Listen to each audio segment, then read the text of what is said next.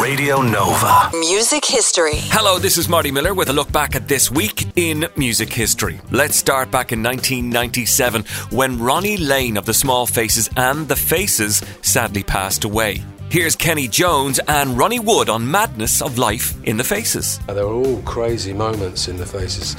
Like we said, when we played, we just invited everyone back to the hotel and wanted to continue what was happening on stage back at the hotel. It was non-stop.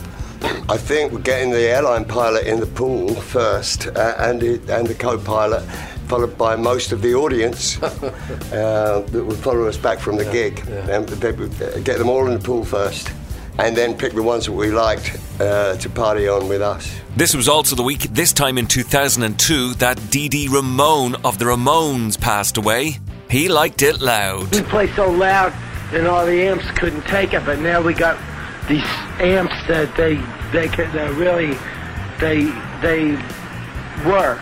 You know, we can really push them, and we could blow this place apart if we wanted to. We'd set up everything. Def Leppard's Rick Savage was remembering a gig in 1979 this very week that landed them a record deal. It was in the local Workingmen's Club. I've not stepped in this place since 1979, I believe. It's bigger than I remember. But you did gigs like this because it was a working men's club. You were kind of expected to play other people's songs as well as your own.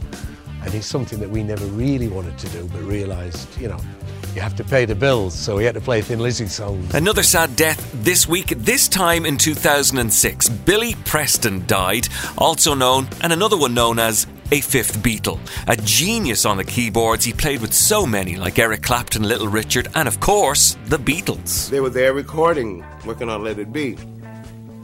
So I came in and they said, "Hey, it's happening." So we started jamming and reminiscing old songs. And then John asked me, "Would I like to stay over and help them finish the album?" I said, "Sure, I would." You know.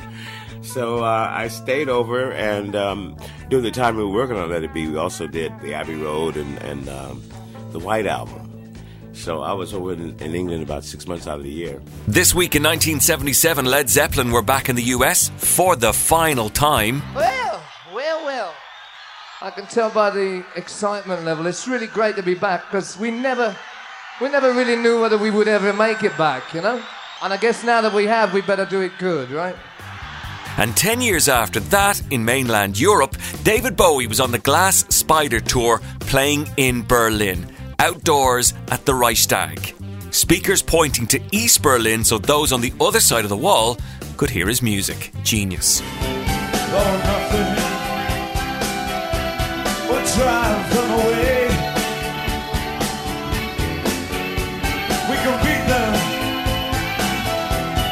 just for one day. This was the week in 1969 that Brian Jones left the Rolling Stones. Here's Charlie, Mick, and Keith on their former bandmates. I always felt very sorry for Brian. He was two things. He was not very nice, and he upset people very easily. He wasn't very pleasant. I mean, fame doesn't sit very comfortably on anyone's shoulders, but some people's shoulders doesn't seem to sit on at all. And he was one of them. And I don't think it suited him. But within a very short amount of time, it became more self-destructive. Now, like, I'm one to talk about that, right? But I'm still here, you know. And uh, Brian went for it all the way, and once he was down that path, man, there's no stopping. And that is a look at this week in music history here on Radio Nova.